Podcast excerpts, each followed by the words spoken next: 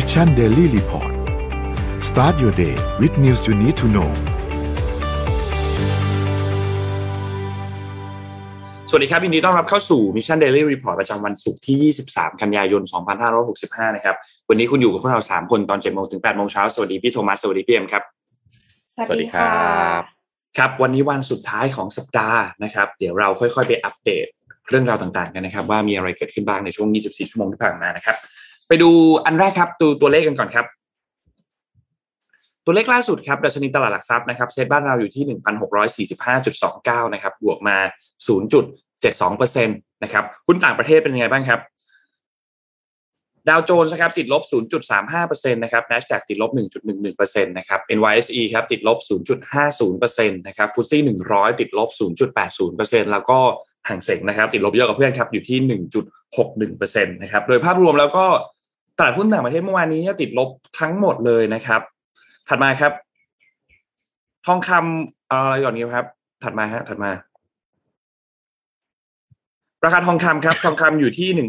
1,672.30 นะครับติดลบ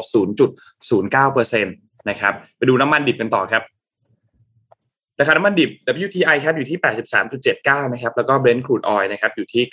90.81 นะครับก็ทั้งคู่บวกขึ้นมาประมาณ 1% นะครับและสุดท้ายคริปโตเคอเรนซีครับ Bitcoin ก็มีบางช่วงเมื่อวานนี้หลุด 19,000 ไปเหมือนกันนะครับไปอยู่ที่ประมาณ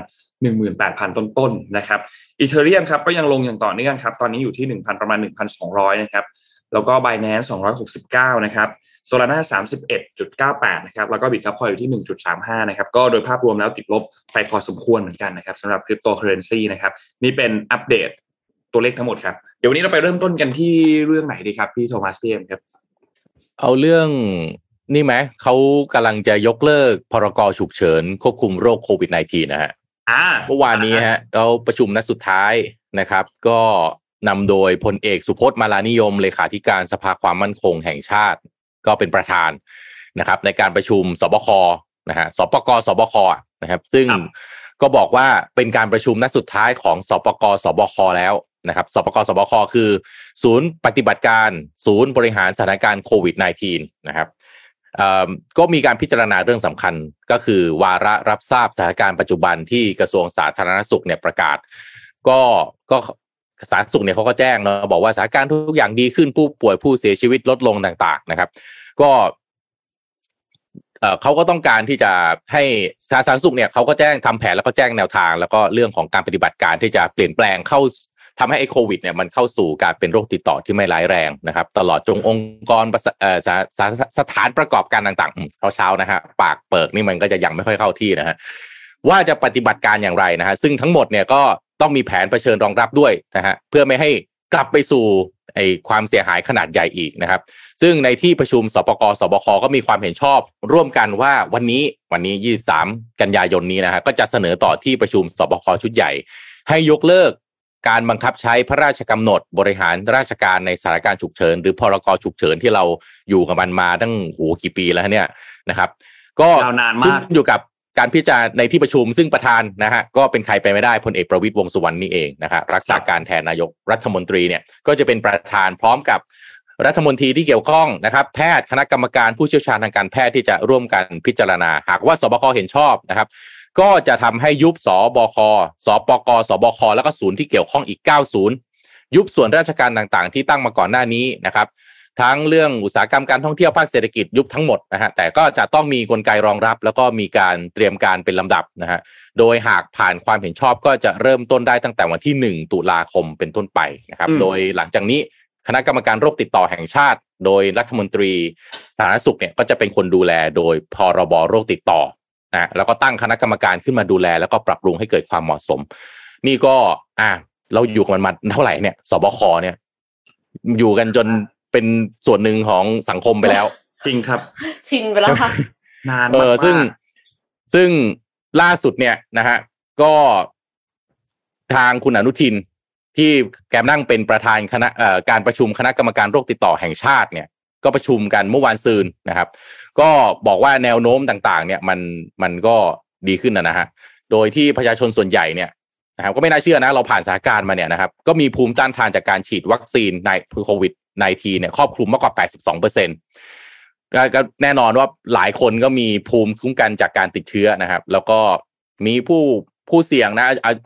กลุ่มเสี่ยงใช่ไหมอายุ60ขึ้นไปนะครับคนมีโรคประจำตัวคนที่น้ำหนักเกินเนี่ยนะครับก็ทั้งหมดตอนนี้มาตรการต่างๆเราก็จะเปลี่ยนไปเป็นการอยู่ร่วมกับโควิด-19 แล้วนะครับเขาก็บอกเขามียุทธศาสตร์นะมียุทธศาสตร์4ด้านเรื่องป้องกันเฝ้าระวังควบคุมอะไรพวกนี้ด้านบริหารจัดการเรื่องกฎหมายสังคมเศรษฐกิจก็คือไม่ได้อยู่ดียุบปั๊บแล้วทุกอย่างกลับมาเป็นเหมือนเดิมเลยเขาก็ยังมีหน่วยงานยังมีการเฝ้าระวังอยู่นะครับแต่ว่าถ้าบอกว่าหลัง1ตุลาคมนี่จะเป็นการแบบหมดยุคโควิด-19 ได้อย่างแบบเต็มที่ได้แบบได้เต็มปากได้หรือยังคิดว่าไงนนท์กับเอ็มนนท์ว่าจริงๆแล้วมันก็ควรจะต้องเป็นแบบนั้นแล้วนะในทางปฏิบัติมันเป็นแบบนั้นมาสักพักหนึ่งแล้วคนก็เริ่มปรับตัวกันได้แล้วจริงๆแล้วมาตรการหลายๆอย่างยกตัวอย่างอย่างเช่นพวกแบบการรักษามาตรการการเข้ารักษามาตรการว่าถ้าสมมติติดเชื้อแล้วคุณจะทำยังไงเราก็เริ่มมีการปรับตัวกันมาสักพักหนึ่งแล้วอาจจะมีตัวพรกฉุกเฉินที่ยังไม่ได้ยกเลิกใช่ไหมครับอยู่มานานมากแล้วไม่รู้ว่ารอบนี้จะยกเลิกหรือยังด้วยนะครับอาจจะไปต่อก็ได้นะยังไม่มีใครรู้ใช่ไหมครับแล้วก็น่าจะยกเลิกแหละตามข่าวพี่ว่าถ้าเขาชงในขณะนี้คงคุยกันมาแล้วอ่ะที่เหลือแค่ทำตามขั้นตอนเนาะครับก็นุ้ยคิดว่าหลายๆประเทศเองเขาก็ปรับตัวกันค่อนข้างเยอะแล้วเราไทยเราเองถ้าจะปรับตัวเพื่อที่จะรับนักท่องเที่ยวเพื่อที่จะเตรียมการฟื้นฟูของเศรษฐกิจมาเนี่ยนุ้ยว่าก็เป็นหนึ่งในปัจจัยสำคัญเหมือนกันที่เราก็ต้องปลดล็อกตัวนี้ให้เรียบร้อยแล้วเขากำลังชงนี่ด้วยนะเขากำลังชงว่าติดโควิดต่อไปไม่ต้องกักตัวเลยนะใช่แล้วเหมือนแค่แบบใส่หน้ากากแล้วก็ออกมาได้ปกติแยกกับคนนิดนึงอะไรอย่างเงี้ยได้ไหมคือที่ออฟฟิศเราเนี่ยถ้าสมมติมีเพื่อนติดหวัดใช่ไหม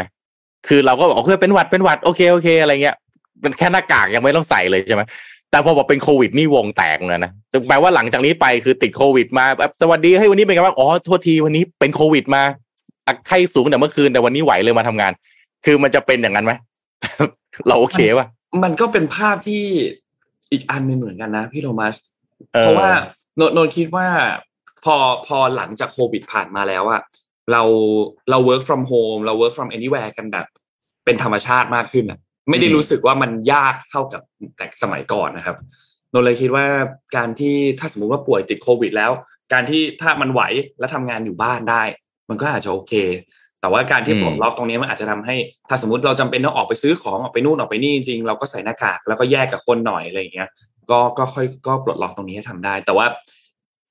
ในเชิงความรู้สึกแบบที่พี่โทมัสพูดเนี่ยนะว่ามีผลเยอะเหมือนกันครับแบบว่าเราไปกินข้าวกับเพื่อนเงี้ยกำลังนั่งกินข้าวเฮ้ยเป็นไงบ้างอ๋อไม่ค่อยช่วงนี้เป็นโควิดได้2วันละวันนี้หายคิดถึงเพื่อนเลยมาหาว่าไงเมื่อเอ็มจะพูดว่าไงคือสำหรับเอ็มอ่ะคนที่เป็นหวัดแล้วอายอ่ะเอ็มก็ไม่ชอบให้เข้ามาอยู่ใกล้อยู่แล้วอะค่ะหมายความว่าอยู่ในออฟฟิศอย่างเงี้ยเอ็มก็รู้สึกว่าถ้าสมมติว่าป่วยก็อยู่บ้านไปเถอะทำงาน work from home ก็ได้ถ้าอยากทำปกติเอ็มไม่ได้แบบคิดว่าพนักงานจำเป็นที่จะต้องมาทำงานถึงแม้ว่าเขาจะป่วยขนาดนั้นอยู่แล้วอะค่ะ คือเพราะฉะนั้น treat เหมือนโรคปกติแต่ว่าเอ็มคิดว่ามันเป็นโรคที่หนักกว่าปกตินิดนึงอย่างน้อยนะต่อให้ไม่ได้รู้สึกรังเกียจขนาดนั้นเมื่อวานนี้เอ็มไปเจอเพื่อนที่มาจากสิงคโปร์เขาบอกว่าตอนนี้ที่สิงคโปร์ก็คือคนที่ติดโควิดแล้วก็ออกมาเดินข้างนอกไม่ใส่หน้ากากก็ไม่มีใครว่าอะไรก็หมายถึงว่ารัฐบาลนะแต่ว่าคนก็รังเกียจกันตามแต่ละเหมือนกับว่าแต่ละเลเวลบางคนก็อาจจะไม่รังเกียจแล้วก็ได้หรือบางคนก็อาจจะยังรู้สึกว่าแบบโหทำอย่างนี้ได้ยังไงไม่รับผิดชอบต่อสังคมอันนั้นก็อีกเรื่องนึง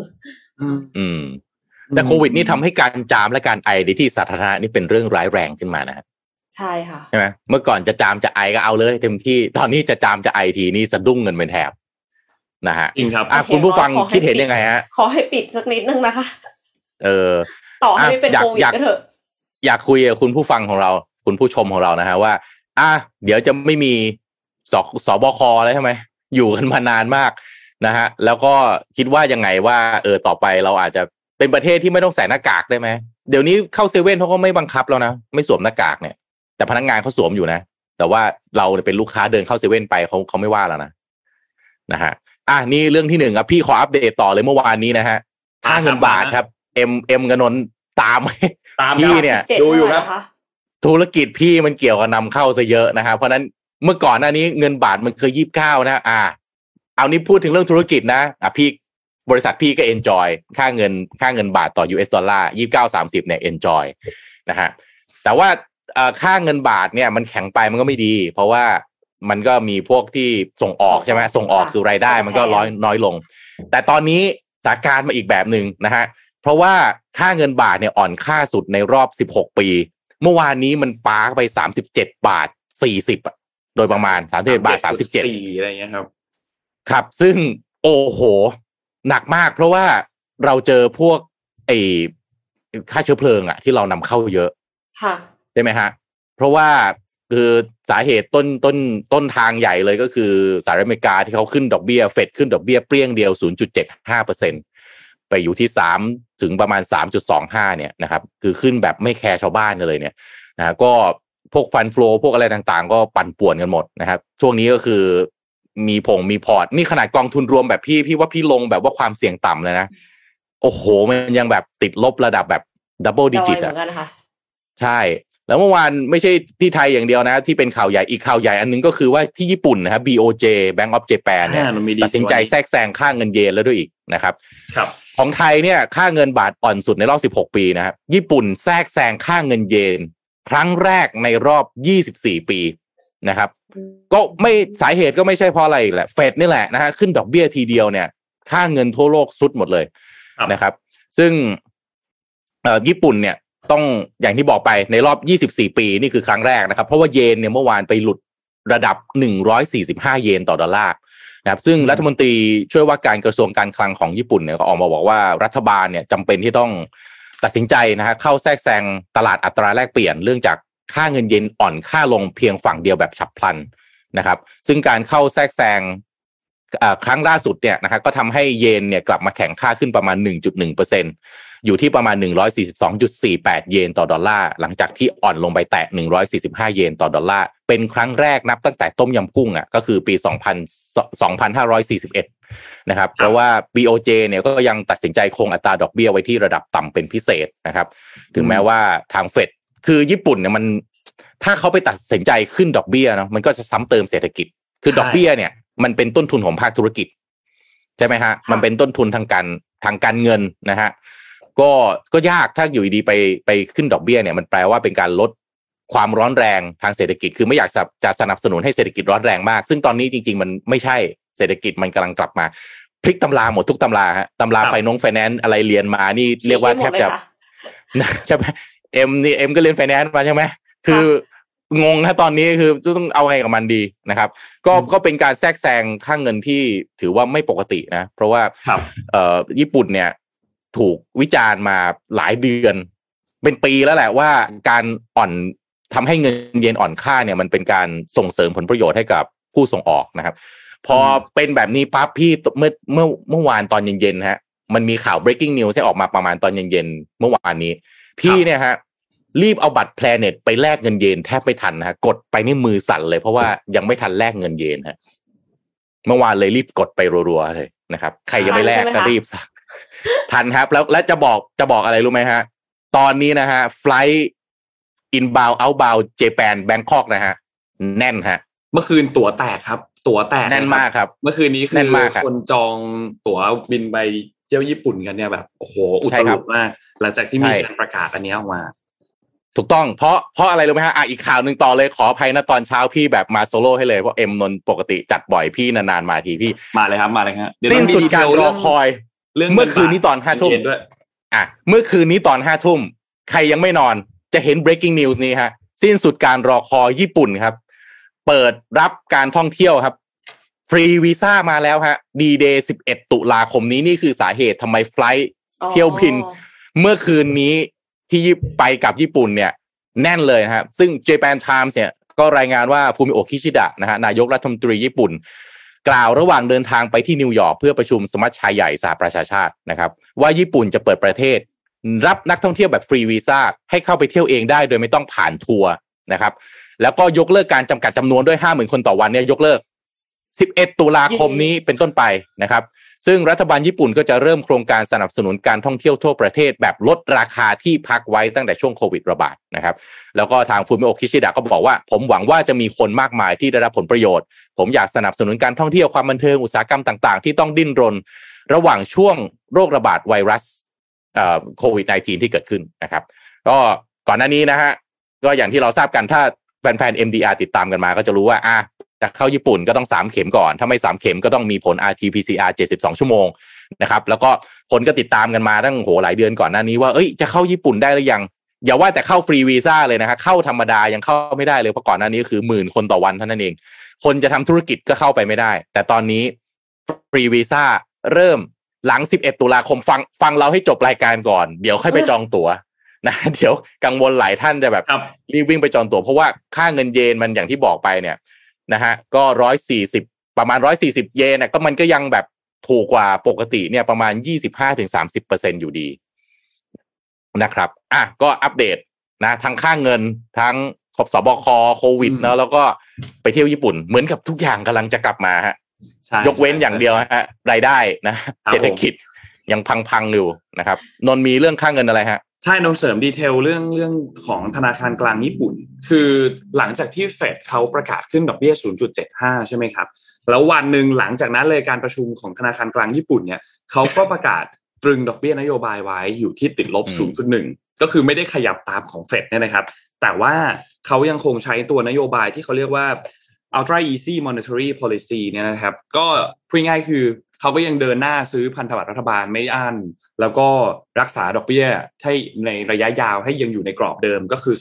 0.25 นะครับแล้วก็เป้าหมายเงินเฟ้อในระยะยาวเป้าหมายเงินเฟ้อเขาเรียกว่าเงินเฟ้อยั่งยืนนะครับอยู่ที่ 2% นะครับซึ่งก็เป็นไปตามนโยบายของเขาคือ yield curve control นี่นะครับซึ่งต้องบอกว่าไอ้นโยบายแบบนี้มันสวนทางกับธนาคารกลางอื่นๆในโลกไม่เหมือนกันโดยเฉพาะอย่างยิ่งอย่างเฟดอย่างเงี้ยสวนทางกับเฟดชัดเจนมากๆนะครับเฟดเนี่ยเพิ่งมีการปรับดอกเบี้ยไปเพิ่มมา 0.75 ตอนนี้ไปอยู่ที่ระดับ 3-3.25% นะครับแล้วก็มีสัญญาณว่าจะเดินหน้าปรับตัวอัตราดอกเบี้ยต่อไปอย่างต่อเนื่องด้วยคือเพิ่มอย่างต่อเนื่องเนี่ยนะครับก็อย่างที่พี่โทมัสเล่าให้ฟังเมื่อกี้ว่าเงินเยนมันก็เลยหลุดกรอบ145เยนต่อดอลลาร์นะครับสุดท้ายแล้วคนก็รอจับตามองว่าเอาจะเอายังไงธนาคารกลางธนาคารแห่งประเทศญี่ปุ่น BOJ จะเอายังไงสุดท้ายก็เป็นไปตามที่ทุกท่านเห็นกันก็คือประกาศเขาเรียกว่าแทรกแซงตลาดแลกเปลี่ยนเงินตราระหว่างประเทศนะครับพูดง่ายๆก็คือขายเงินดอลลาร์ที่มีอยู่ในทุนสำรองนั่นนะครับขายเงินออกไปแล้วก็ซื้อเงินเยนมานะครับเป็นการแทรกแซงครั้งแรกในรอบ24ปีแต่ทีนี้ต้องบอกว่า Bank of Japan เนี่ยเอาญี่ปุ่นแล้วกันญี่ปุ่นเนี่ยถือครองทุนสำรองระหว่างประเทศเนี่ยเป็นอันดับ2เยอะเป็นอันดับ2ของโลกนะครับอันดับ1คือจีนนะครับเพราะฉะนั้นเขาก็น่าจะสามารถซื้อไปได้อีกสักพักนึงนั่นแหละนะครับการที่ญี่ปุ่นไม่สามารถที่จะขึ้นดอกเบี้ยแบบที่สหรัฐได้นะครับก็อย่างที่พี่ธวัชพูดว่ามันจะยิ่งเข้าไปซ้ำเติมระบบเศรษฐกิจเพราะว่าระบบเศรษฐกิจเขาจะเป็นอีกแบบนึงนะครับไม่ได้เป็นแบบเหมือนกันถ้าหากว่าดอกเบี้ยมันต่ำแบบนี้เนี่ยนะครับอย่างที่ทุกคนเห็นก็คือเงินมันก็ไหลออกนะครับทำให้สุดท้ายแล้วก็ตัดสินใจแทรกแซงเงินเข้ามาแทรกแซงเงินเยนด้วยการขายดอลลาร์ออกไปแต่ว่ามันจะแทรกแซงได้นานแค่ไหนเนี่ยอันเนี้ยต้องติดตามดูแต่คิดว่านานพอสมควรแหละทุนสำรองเขาเยอะนะครับแต่ถ้าหากว่ามันเป็นแบบนี้ไปเรื่อยๆเนี่ยขอให้คุณมีเงินมากแค่ไหนคุณซื้อเงินเยนต่อไปเรื่อยซื้อขายดอลลาร์ซื้อมันก็มีวันหมดครับเพราะฉะนั้นต้องรอดูเหมือนกันว่าการแทรกแซงเงินเยนในครั้งนี้เนี่ยมันเป็นเพียงแค่การแก้ไขปัญหาแบบเฉพาะหน้าเท่านั้นน่ะแต่ว่าการแก้ไขปัญหาในระยะยาวถ้าพูดกันตามตรงเราเห็นหน้าข่าวตอนนี้เนี่ยเราก็ยังหาทางออกไม่ได้นะว่าการแก้ไขปัญหาในระยะยาวของญี่ปุ่นเนี่ยเขาจะทำยังไงนะครับแต่ว่าการเปิดประเทศให้คนเข้ามาท่องเที่ยวน้องคิดว่าอันนี้ก็เป็นอีกทางหนึ่งที่จะทำให้ดีมานด์ของเงินเยนเนี่ยมันปรับตัวเพิ่มสูงขึ้นมานะครับคนไปเที่ยวยกตัวอย่างเมื่อวานนี้ที่มีการประกาศเรื่องของการเดินทางเข้าไปได้แล้ววันที่เท่าไหร่นะครับพี่โทมัส11ใช่ไหมครับ11ตุลาครับ11ตุลา11ตุลาก็นั่นแหละพี่ซื้อตั๋วก็แลกเงินเรียบร้อยฮะพี่เลยเอาข่าวมาอ่านได้ครับถ้าพี่ยังไม่จัดการเรียบร้อยพี่ยังไม่อ่านข่าวฮะพี่ยังไม่ให้ใครรู้ฮะก็เรียบร้อยก็คือคิดว่าหลังจากนั้นก็น่าจะทำให้อะไรหลายๆอย่างดีขึ้นนะครับก็รอติดตามกันดูนะครับเมื่อวานนี้เนี่ยนอกจากนั้นเนี่ยนะครับเจ้าหน้าที่ของญี่ปุ่นเนี่ยนะครับ ก็ออกมาบอกเหมือนกันว่าญี่ปุ่นเนี่ยไม่จำเป็นต้องออกจากอัตราดอกเบี้ยติดลบเพียงเพราะว่าประเทศอื่นๆทำประเทศอื่นที่นี่เขาอาจจะเป็นชั่นถึงที่สหรัฐเนี่ยนะครับประเทศเหล่านั้นเนี่ยมีอัตราเงินเฟ้อเพิ่มขึ้นประมาณ 8-10% แต่ว่าญี่ปุ่นเนี่ยสถานการณ์แตกต่างกันนะครับเพราะฉะนั้นมันก็มีดีเทลที่แตกต่างกันเมื่อวานนี้หลังจากที่พอเขาเข้าแทรกแซงเงินเยนปุ๊บเนี่ยตัวดอลลาร์เนี่ยก็ลงมาต่ำกว่า141เยนต่อดอลลาร์สหรัฐทันทีภายในเวลาไม่ถึง1ชั่วโมงหลังจากนั้นเนี่ยนะครับก็รอติดตามดูครับว่าหลังจากนี้เนี่ยมันจะเป็นอย่างไรครับสำหรับสถานการณ์ของที่ญี่ปุ่นแต่หวังว่าหลังจากเปิดให้เดินทางเข้าไปแล้วก็น่าจะดีขึ้นนะครับรอไปที่ญี่ปุ่นเลยนะว่าในมุมพี่นะคือญี่ปุ่นมีเงินทุนสำรองเยอะเป็นอันดับ2รองจากจีนครับแต่ว่าการเอาเงินทุนสำรองเนี่ยไปพยุงค่าเงินเนี่ยนะฮะเมื่อเทียบกับดอกเบี้ยของ US ดอลลาร์ที่ขึ้นไประดับ3ซึ่งเขากำลังบอกก็นักวิเคราะห์หลายคนบอกว่าน่าจะไปจบที่ประมาณ4กว่าเนี่ยนะฮะอันเนี้ยเอาไม้ซี่กันไม้สูงคุณจะไปพยุงเท่าไหร่มันพยุงไม่อยู่หรอกครับเพราะว่าฟันโฟมันไหลหมดคือแบบดอกเบี้ยขนาด 3-4% แล้วก็เป็นเงิน US ดอลลาร์เนี่ยนะฮะกับเศรษฐกิจแบบสหรัฐอเมริกาเนี่ยนะฮะยากมากเพราะฉะนั้นถ้ามองแบบนี้แล้วเนี่ยน่าจะเป็นในเชิงแบบเซนติเมนต์หรือเปล่าว่าเดี๋ยวธนาคารไม่ทำอะไรเลยนะครับแล้วมองกลับมาที่เมืองไทยไม่รู้วันก่อนได้มีการคุยไปอย่างที่แบบว่า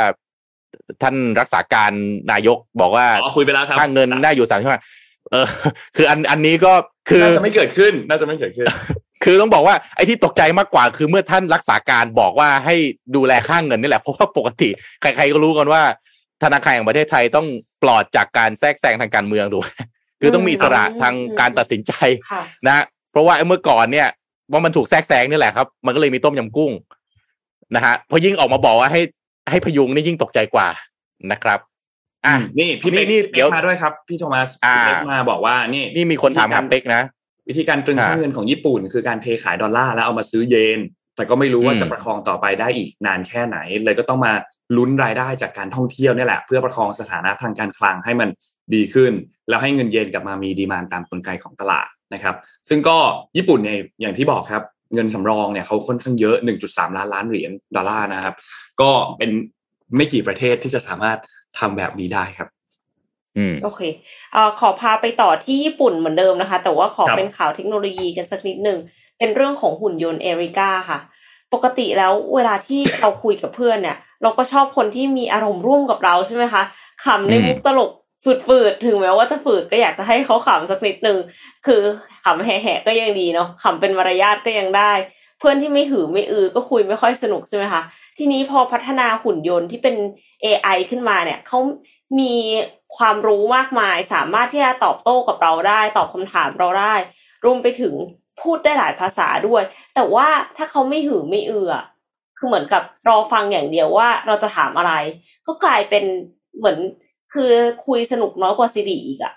ถ้าอย่างนั้นก็ไม่มีประโยชน์อะไรใช่ไหมคะก็คงไม่มีใครคุยด้วยทีมนักวิจัยชาวญี่ปุ่นจึงได้นำเอาทักษะการหัวเราะเนี่ยไปสอนให้หุ่นยนต์หัวเราะสับถูกที่ถูกสถานการณ์เพื่อเพิ่มความเป็นธรรมชาติในการสนทนากับมนุษย์ค่ะหุ่นยนต์ที่ว่าเนี่ยก็คือหุ่นยนต์เอริก้า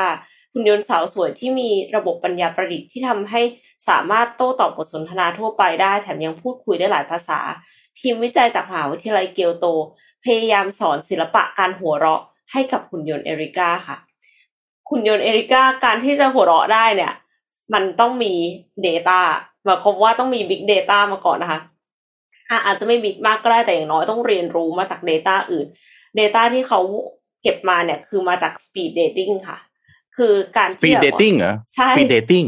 จับคู่กันแล้วก็พูดแล้วก็คือเหมือนกับมันก็จะมีการหัวเราะมันจะมีการหัวเราะที่เป็นขำจริงๆแต่ว่าน้อยเนาะส่วนใหญ่ก็จะเขินอายหรือว่าหัวเราะเป็นมารยาทนะคะเขาก็เก็บข้อมูลเหล่านี้มากับอาสาสมัครที่เป็นนักศึกษา80ครั้งหลังจากนั้นนำข้อมูลที่ได้ไปป้อนให้ AI เรียนรู้เพื่อให้มันฝึกหัวเราะถูกบริบทมากขึ้นเมื่อนำผลการพัฒนาที่ได้ไปลองใช้จริงกับการพูดคุยกับอาสาสมัครอีก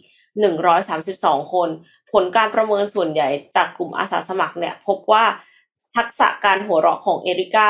ช่วยให้หุ่นยนต์ดูเหมือนจะเข้าใจความรู้สึกของมนุษย์ได้ดีขึ้นจริงๆค่ะอย่างไรก็ตามมันก็คงยังจะไม่ได้ทำได้ในวัน2 วันนี้นะคะก็ต้องพัฒนาต่อไปเพื่อให้สามารถจับคู่กับสถานการณ์แล้วก็ เลือกจังหวะการหัวเราะได้เหมาะสมยิ่งขึ้นเพราะว่าขนาดคนนะคะพี่โทมัสนนท์คือเนี่ยทำยากเลยนะเอ็มรู้สึกว่ามันขึ้นอยู่กับทักษะการเข้าสังคมของแต่ละคนด้วยมันไม่ใช่ว่าพอเป็นคนแล้วจะสามารถหัวเราะได้อย่างตรงจังหวะนะคะหลายๆคนหัวเราะทีวงแตกก็มีเนาะเพราะฉะนั้นก็อาจจะต้องใช้เวลาอีก 10-20 ปีก่อนที่เราจะสามารถคุยสบายๆกับหุ่นยนต์เหมือนที่เราคุยกับเพื่อนได้ในที่สุดค่ะต่อไปมนุษย์มีเพื่อนเป็นหุ่นยนต์แล้วหุ่นยนต์จะรู้จักมารยาทดีกว่าคนงงมันจะเป็นอย่างนั้นใช่ไหมโลกในอนาคตใช่ค่ะ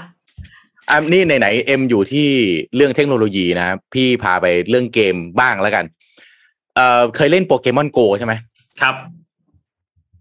ผู้พัฒนาเนี่ยคือ Niantic บริษัทชื่อ Niantic นะล่าสุดเนี่ยเปิดนะเกมใหม่ Marvel World of Heroes นะครับอยากให้ดูภาพนะคือ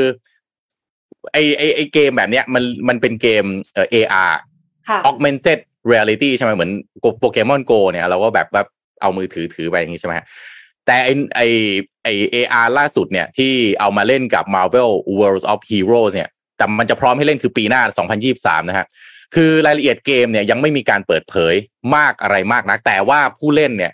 จะรวบรวมพลังพิเศษต่างๆของตัวละครในจักรวาล Marvel แล้วก็เอามาแสดงนี่แบบในรูปนี้ได้นะครับก็อย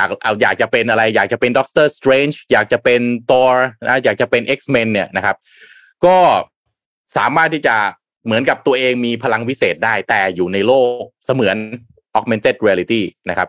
ตอนนี้สนใจไปลงทะเบียนล่วงหน้าได้ที่เว็บไซต์ marvelwoh.com marvel นะ marvel แล้วก็ woh ติดกันเลย .com นะครับก็ถ้าถูกพัฒนาโดย Niantic แน่นอนไม่พ้นการเดินออกไปเล่นในสถานที่ต่างๆแบบต้องอยู่ในโลกแห่งความเป็นจริงนะแล้วก็มองภาพ AR เนี่ยผ่านกล้องนะฮะก็ไปเล่นได้ในสวนสาธารณะห้างสรรพสินค้าสถานที่ต่างๆประเทศไทยไม่แน่นะฮะไปเล่นแถวศาลพระภูมินะครับไปเล่นแถวสิ่งศักดิ์สิทธิ์อะไรอย่างเงี้ยยิมตรงศาลพระภูมิเนี่ยแหละค่ะศาลพระภูมิมียิมเยอะมากใช่ๆๆศาลพระภูมิชอบมียิมในโปเกมอนโกอ่ะใช่ไหมนะครับเพราะนั้นก็อันนี้แหละน่าสนใจนะครับ Marvel World of Heroes นะครับอีกเกมนึงที่มาด้วยกันนะครับแล้วก็น่าเล่นมากใครชอบเล่นการ์ดเกมบ้างเอ็มกับนนเล่นไหมการ์ดเกมครับสมัยก่อนเล่นครับยูกิโอเล่นมายูกิโออ้าวนนมาเราต้องมาไลฟ์โชว์หน่อยต้องมาดูเอลโชว์หน่อยแล้วของข่าวไม่ต้องอ่านนะฮะ Marvel Snap นะฮะเกมการ์ดแบทเทิลนะครับอันนี้ให้เล่นฟรีบนสมาร์ทโฟนกับ PC นะครับจะเปิดตัววันที่18ตุลาคมนี้นะครับก็คนที่พัฒนาเนี่ยคือ Newverse แล้วก็ The Second Dinner นะครับเป็นเกมการ์ดแบทเทิลรูปแบบใหม่นะที่ให้ทุกคนก็สามารถที่จะเล่นการ์ดเกมเนี่ยจุดอะไรนะจุดที่คนจะเล่นต้องคิดก่อนก็คือว่าเวลาเล่นทีมันใช้เวลานานใครเล่นยูกิโอจะรู้บางเกมนี่กว่าจะเล่นจบกันได้นี่ปาไป15หรือ30นาทีนะฮะแต่อันนี้เนี่ยรับประกัน3นาทีจบฮะรวดเร็วอ้าวพี่โทมัสรวดเร็วจริงครับพี่โทมัสน่าจะมีปัญหาอินเทอร์เน็ตเล็กน้อยนะฮะอี4วันที่18ตุลาคมนี้รอดาวน์โหลดกันได้เลยนะครับซึ่งตัวละครแน่นอนจุดเด่นมันคือตัวละครจาก Marvel นะครับขนมาหมดเลยครับไม่ว่าจะเป็นอะไรฮะ Doctor Strange นะครับ Thanos นะครับIron Fist นะฮะมาหมดกว่า150ตัวแล้วก็แน่นอนกราฟิกสุดยอดมากพี่ไปดูเดโมมาแล้วนะครับกราฟิกแบบน่าเล่นสุดๆเลยนะก็อ่ะไปรอเล่นเกมนี้ได้อีก1เกม Marvel ตอนนี้เหมือนขายแฟรนไชส์เหมือนขายอะไรที่เป็นคาแรคเตอร์เกี่ยวกับธุรกิจของตัวเองไปเยอะมากนะแล้วก็สร้างรายได้ให้เยอะมากๆจริงๆนะเป็นซอฟต์พาวเวอร์ที่นะมีอิทธิพลกับโลกมากจริงๆนะครับแล้วให้บริการ13ภาษาด้วยนะเดี๋ยวรอดูมีภาษาไทยหรือเปล่ายังไม่ยืนยันนะครับอยากเล่นมากเพราะว่าความฝันคืออยากเป็นซูเปอร์ฮีโร่เป็นใน AR ก็ได้ไม่ต้องเป็นในของจริงใช่ๆไม่ต้องเป็นในของจริงก็ได้เพราะว่าเป็นในของจริงคงทำไม่ได้ค่ะครับไปต่อครับเราพามาดูต่อครับจริงๆมีอีกเรื่องหนึ่งนอกจากค่าเงินของเยนแล้วดอลลาร์แล้วมีเงินบาทด้วยนะครับก็ จริงๆมันตั้งแต่ตอนที่เราพูดถึงประเด็นข่าวของรักษาการนายกรัฐมนตรีที่พูดถึงว่า$35ต่อ$1ไหมแต่ว่าอันนั้นมันก็เป็นแค่ประเด็นที่ถูกหยิบยกขึ้นมาตอนประชุมครม.เมื่อวันอังคารนะครับแล้วก็มอบหมายให้ทางด้านของกระทรวงการคลังเนี่ยไปพูดคุยแลกเปลี่ยนความคิดเห็นกันกับแบงก์ชาตินะครับซึ่งรัฐมนตรีกระทรวงการคลังล่าสุดเนี่ยก็มีการเปิดเผยแล้วนะครับคุณอาคมเติมพิทยาภัยศิษฐ์เนี่ยนะครับก็ได้มีการแลกเปลี่ยนความคิดเห็นกับแบงก์ชาติแล้วนะครับในกรณีเงินบาทอ่อนค่านะครับก็แบงก์ชาติก็บอกว่าถ้าหากว่าค่าเงินบาทเกิดการผันผวนหนักเนี่ยก็พร้อมที่จะเข้ามาดูแลสถานการณ์นะครับแล้วก็จริงๆแล้วเนี่ยมุมมองในเรื่องของการที่เงินบาทอ่อนค่าเนี่ยมันก็มีมุมมองบวกเช่นการหนุนภาคการส่งออกของประเทศนะครับแต่ว่าเอาละมันก็มีคนที่ได้รับทั้งอานิสงส์มีคนที่ได้รับทั้งฝั่งของเสียเปรียบได้เปรียบเนี่ยนะครับมีทั้งคู่เนี่ยนะครับการส่งออกสินค้าประเทศไทยเองก็มีความได้เปรียบหมวดอาหารหมวดสินค้าส่งออกที่ใช้วัตถุดิบภายในประเทศก็จะได้รับประโยชน์เต็มๆนะครับแต่ว่าภาคธุรกิจส่งออกเนี่ยสามารถนำรายได้ที่เป็นสกุลเงินต่างประเทศเนี่ยมาแปลงกลับมาเป็นสกุลเงินบาทได้ในจำนวนที่มันมากขึ้นแต่ในทางกลับกันคนที่เป็นคนนำเข้าประชาชนต่างๆในประเทศที่ซื้อสินค้าและก็บริการจากต่างประเทศเนี่ยก็จะเสียประโยชน์นะครับเพราะว่าก็อย่างที่คนทราบนะครับทีนี้ไม่มีข้อมูลอันนึงครับที่รัฐมนตรีว่าการกระทรวงการคลังพูดถึงบอกว่าที่เขาได้หารือกับทางด้านของแบงก์ชาติเนี่ยก็บอกว่าเอาล่ะคือถ้ามันมีการผันผวนอะไรมากจริงๆเนี่ยทบท.เองเขาก็พร้อมที่จะเข้ามาติดตามการเคลื่อนไหวแล้วก็เงินบาทตลอดเวลาอยู่แล้วแล้วก็ถ้าหากว่ามีการผันผวนเยอะๆเขาก็จะเข้ามาดูแลนะครับทีนี้ในประเด็นที่ทุกคนสงสัยกันก็คือประเด็นว่าเฟดมีการปรับดอกเบี้ยขึ้นมา 0.75 นะครับธนาคารกลางหลายประเทศเองไม่ใช่แค่ประเทศไทยก็ต้องติดตามสถานการณ์นี้เหมือนกันส่วนจะปรับขึ้นหรือไม่เนี่ยต้องดูทางด้านของเหตุผลดูดีเทลในแต่ละธนาคารกลางแต่ละประเทศด้วยว่าปัจจัยหลักๆแล้วเนี่ยเป็นอะไรบ้างนะครับอย่างที่ประเทศไทยเองเนี่ยปัจจัยที่จะพิจารณาเนี่ยในการปรับขึ้นดอกเบี้ยเนี่ยหลักๆแล้วเนี่ยมี3ตัว1คือเรื่องของอัตราเงินเฟ้อ2คือการฟื้นตัวทางเศรษฐกิจและ3คือการเคลื่อนไหวของเงินทุนนะครับเพราะฉะนั้นเงินเฟ้อเนี่ยก็สูงขึ้นเป็นปัจจัยมาจากต้นทุนการผลิตใช่ไหมครับมาจากราคาพลังงานราคาวัตถุดิบซึ่งแต่ละรัฐบาลเองก็มีมาตรการในการแก้ไขนะครับก็ต้องดูว่าจำเป็นไหมที่จะต้องปรับขึ้นดอกเบี้ยเพื่อลดผลกระทบจากเงินเฟ้อนะครับแต่ในขณะที่เราต้องการเห็นตัวเลขเศรษฐกิจที่อยากให้มันเติบโตมากขึ้นมีการฟื้นตัวมากขึ้นแบงก์ชาติเองก็ต้องมั่นใจว่าเศรษฐกิจทุกอย่างจะฟื้นตัวขึ้นได้อย่างปกติเพราะฉะนั้นถ้ามีการไปปรับในเรื่องของอัตราดอกเบี้ยมากนักก็จะยิ่งส่งผลในแง่ลบกับทางด้านของเศรษฐกิจนะครับส่วนการเคลื่อนไหวของเงินทุนเนี่ยธนาคารแห่งประเทศเองก็ยืนยันว่าการไหลออกของเงินทุนเองเนี่ยไม่ได้มีมากนักนะครับอยู่ในลักษณะที่มีไหลออกบ้างแต่ว่าไม่ได้มากเท่าไหร่นะครับนี่คือบทสัมภาษณ์ของคุณอาคมเติมพิทยาภัยศิษฐ์นะครับรัฐมนตรีกระทรวงการคลังนะครับก็จากการพูดคุยกับแบงก์ชาติก็ได้ข้อมูลออกมาประมาณนี้นะครับเอ็มขอพาไปต่อที่ข่าว Apple สักนิดหนึ่งแต่ว่ายังไม่ลอนช์นะคะผลิตภัณฑ์เหล่านี้คือ Apple เนี่ยเขายื่นขอจดสิทธิบัตรใหม่แฟนบอยฟังเลยนะคะครับไม่แน่ใจว่าจะมีเทคโนโลยีเหล่านี้ออกมาหรือเปล่านะคะอะไรฮะสีหรือเปล่าฮะยังไม่ต้องจดสิทธิบัตรมาค่ะถ้าเป็นสีเนี่ยเป็นแค่นวัตกรรมก็พอละค่ะก็มีสิทธิบัตรที่สร้างระบบเชื่อมต่อมือถือหรืออุปกรณ์พกพาอื่นซึ่งอาจเป็นแท็บเล็ตหรือนาฬิกา เข้ากับระบบอุปกรณ์อื่นที่มีปุ่มกดค่ะอุปกรณ์อื่นที่มีปุ่มกดหมายถึงอะไรอย่างเช่นลิฟต์ตู้ ATM ไฟจราจรข้ามถนนเพื่อที่จะให้สั่งงานผ่านมือถือใช้แทนปุ่มกดที่เครื่องจริงๆค่ะเปลี่ยนมือถือให้เป็นรีโมทคอนโทรลนั่นเองฟังดูแบบทำไมเขาได้แรงบันดาลใจมาจากตอนที่มีโควิด -19 แล้วก็คือคนก็ไม่อยากจะไปกดลิฟต์ใช่ไหมก็ต้องเอาแผ่นอะไรสักอย่างมาแปะไว้ที่ลิฟต์เพื่อที่จะบอกว่าแผ่นอันนี้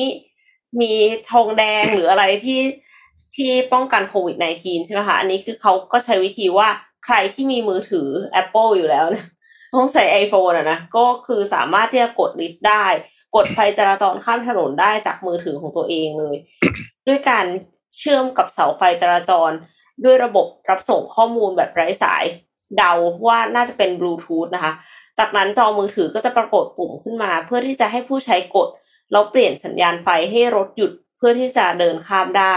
นอกจากนี้ก็ยังมีตัวอย่างการประยุกต์ใช้งานเพื่อกดเงินจากตู้ ATM หรือใช้กดเรียกลิฟต์ก็ได้ด้วยไอเดียของสิทธิบัตรเนี่ยก็คืออย่างที่บอกไปว่ากลัวการสัมผัสแล้วเชื้อโรคตกค้างแล้วก็คือจะติดโรคแต่ว่าทางนี้ก็ยังไม่รู้เนาะว่า ในที่สุดแล้วมันจะออกมาเป็นรูปแบบไหนจดสิทธิบัตรแล้วหลายๆบริษัทบางทีไม่ทำต่อก็มีนะคะแต่ว่าเขาก็คิดเป็นไอเดียไว้ก่อนแล้วพอมีการจดสิทธิบัตรปั๊บคนก็แบบฮือฮาว่าอันนี้คือผลิตภัณฑ์ใหม่จาก Apple หรือเปล่าก็น่ากังวลอย่างนึงสำหรับเอ็มนะเอ็มรู้สึกว่าแบตมันจะหมดเร็วขนาดไหนคะถ้าเราต้องเอามือถือออกมาต่อบลูทูธตลอดเวลาไหมแล้วก็ต้องถือไว้ใช้ตลอดเลยอะใช้กดไม่ว่าจะกดลิฟต์กดอะไรก็ตามแล้วทีนี้คือถ้าเราถือมือถือไว้อะมันจะโดนฉกหรือเปล่าคือหมายถึงว่าจะข้ามถนนแทนที่จะตั้งใจจะข้ามใช่ไหมคะก็ต้องยกมือถือขึ้นมาเพื่อที่จะต่อกับเสาเสร็จแล้วก็กดแล้วก็รอก็คงยังถือมือถือต่อกลายเป็นว่าแต่เดิมที่ติดมือถืออยู่แล้วติดมากกว่าเดิมอีกแต่ว่าโอเคขออีกเรื่องหนึ่งมันมีอีกสิทธิบัตรหนึ่งที่ Apple จดเหมือนกันค่ะเป็นเกี่ยวกับเรื่องฟังเพลงค่ะประเมินว่าผู้ใช้เนี่ยชอบเพลงที่ฟังมากขนาดไหนโดยอาศัยเซ็นเซอร์ตรวจจับการเคลื่อนไหวของร่างกายของผู้ใช้ตามจังหวะเสียงเพลงไอเดียเนี้ยมาจากการที่ผู้ใช้เต้นตามเพลงหรือยกศีรษะเบาๆหรือแม้กระทั่งกระทืบเท้าไปตามจังหวะเป็นการบ่งบอกว่าผู้ใช้รู้สึกพอใจกับเพลงที่ฟังอยู่ในขณะนั้นสาระของสิทธิบัตรนี้เป็นการใช้อุปกรณ์ที่สามารถตรวจจับการเคลื่อนไหวของร่างกายได้และตรวจจับเสียงเพลงที่กำลังฟังซึ่งอาจจะเป็นอุปกรณ์ที่ทำงานทั้งสองอย่างภายในตัวเดียวเช่นสมาร์ทโฟนแท็บเล็ตหูฟังหรือว่าอุปกรณ์ Mixed Reality หรือเป็นเซ็นเซอร์ที่ตรวจจับข้อมูลเพียงอย่างใดอย่างหนึ่งเราทำงานเชื่อมต่อกับอุปกรณ์ตัวอื่นอย่างเป็นระบบก็ได้เช่น Smart Contact Lens ที่จะสามารถตรวจจับการเคลื่อนไหวของศีรษะได้แต่อาจจะไม่สามารถตรวจจับเสียงเพลงได้ในแง่วิธีการตรวจจับการเคลื่อนไหวของผู้ฟังก็ไม่ได้จำกัดเพียงวิธีใดวิธีหนึ่งอุปกรณ์สวมใส่อย่างหูฟังอาจจะติดเซ็นเซอร์วัดความเฉื่อยในการตรวจสอบการเคลื่อนไหวศีรษะของผู้ใช้ในขณะที่อุปกรณ์พกพาอย่างสมาร์ทโฟนหรือแท็บเล็ตอาจจะใช้เซ็นเซอร์วัดความเฉื่อยในตัวร่วมกับการประมวลภาพระหว่างกล้องวงจรปิดถูกใช้งานเพื่อตรวจจับความเคลื่อนไหวของบุคคลเดี๋ยวก่อนนะคะอันนี้คือ privacy ของเรานี่ตกลงมันยังมีอยู่ไหมคะในขณะที่ถืออุปกรณ์อยู่ด้วยนะคะคือกล้องถูกเปิดใช้งานโอเคเป้าหมายการตรวจสอบที่มีการเคลื่อนไหว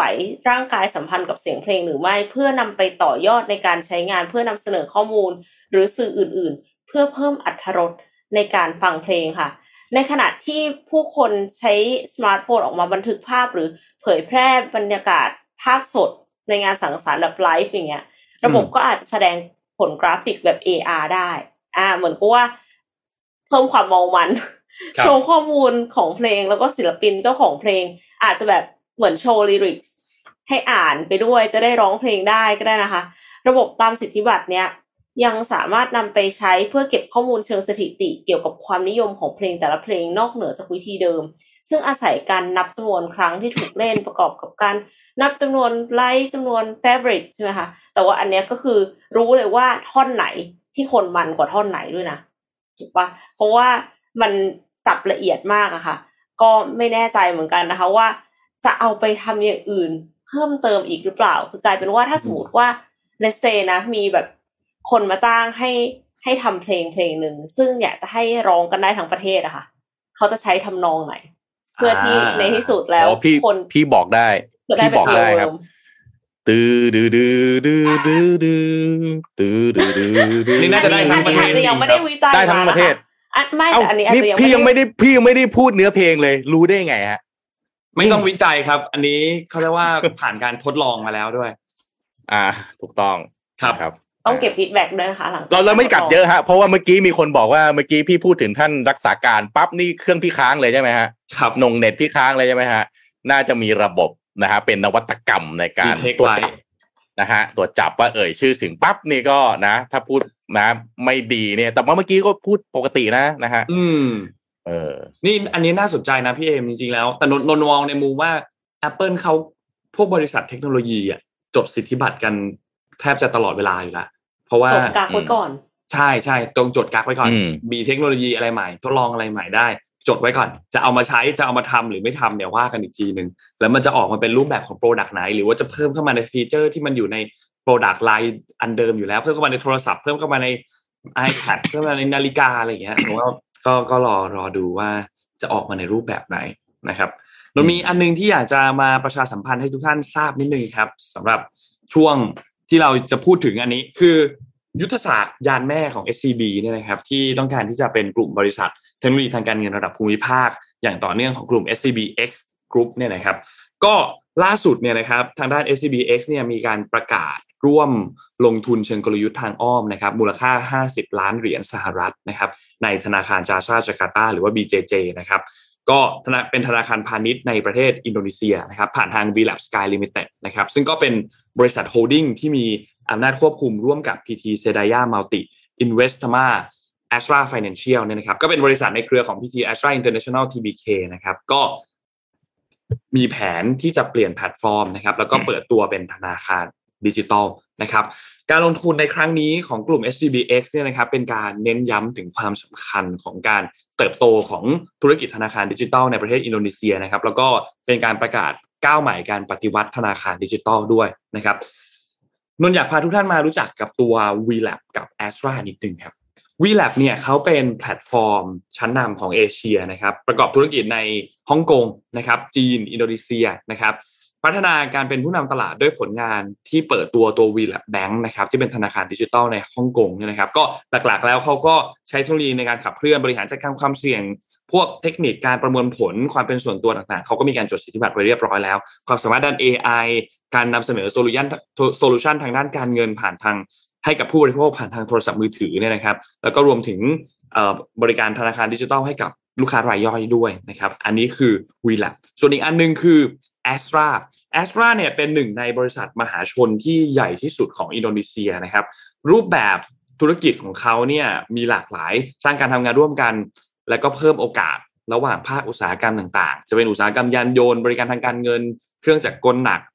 การก่อสร้างเหมืองแร่พลังงานเนี่ยนะครับเป็นการผสานจุดแข็งของ2องค์กรพันธมิตรเนี่ยด้วยระบบนิเวศที่ค่อนข้างแข็งแกร่งนะครับประสบการณ์มีอย่างยาวนานนะครับแล้วก็